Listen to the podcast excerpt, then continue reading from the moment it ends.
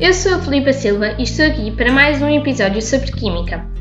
Vou-vos continuar a falar sobre reações químicas, mas hoje vamos explorar um dos três estados físicos que vocês já conhecem, o estado gasoso.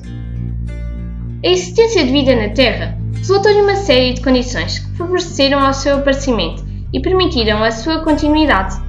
Tais condições devem-se, entre outros fatores, à existência de uma camada gasosa, a atmosfera. Vamos assim explorar um pouco mais as características do estado gasoso. Antes de mais, deves saber o que é pressão. E assim eu vou dizer-te: a pressão é uma força exercida por unidade diária de uma superfície. A pressão é obtida pelo quociente da intensidade da força de pressão exercida pelos corpúsculos que chocam e a área da superfície em que esta atua. Para que tal aconteça, deves saber a unidade em si da força, da área e, claro, da pressão.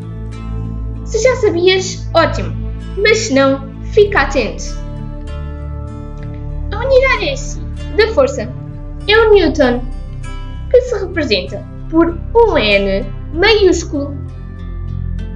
A unidade SI da área da superfície é um metro quadrado. E por fim, a unidade SI da pressão é o Pascal, que se representa por um P maiúsculo e um A minúsculo. Chama-se pressão de um gás à força que os corpúsculos do gás exercem por unidade da área da superfície em que choquem. Com isto, estás pronto para perceberes um exemplo que eu te vou dar do número de corpúsculos e pressão de um gás. Vou-te dar um exemplo com um balão. Antes de tu encheres um balão, a pressão que os corpúsculos do ar exercem sobre as paredes internas e externas do balão é igual. À medida que começas a encher o balão, passa a existir um maior número de corpúsculos no interior do balão. O aumento do número de corpúsculos no interior do balão provoca um maior número de colisões entre eles e de choques contra as paredes internas do balão.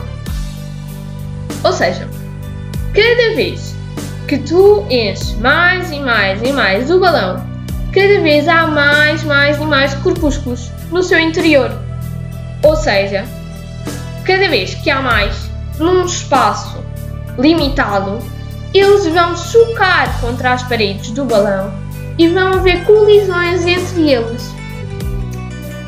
Passando mais à frente, caso se persista em continuar a encher o balão, uma vez que a borracha não é indefinidamente elástica, acaba por rebentar devido à enorme pressão a que se fica sujeito e ao excessivo número de corpúsculos com que insistimos em enchê-lo.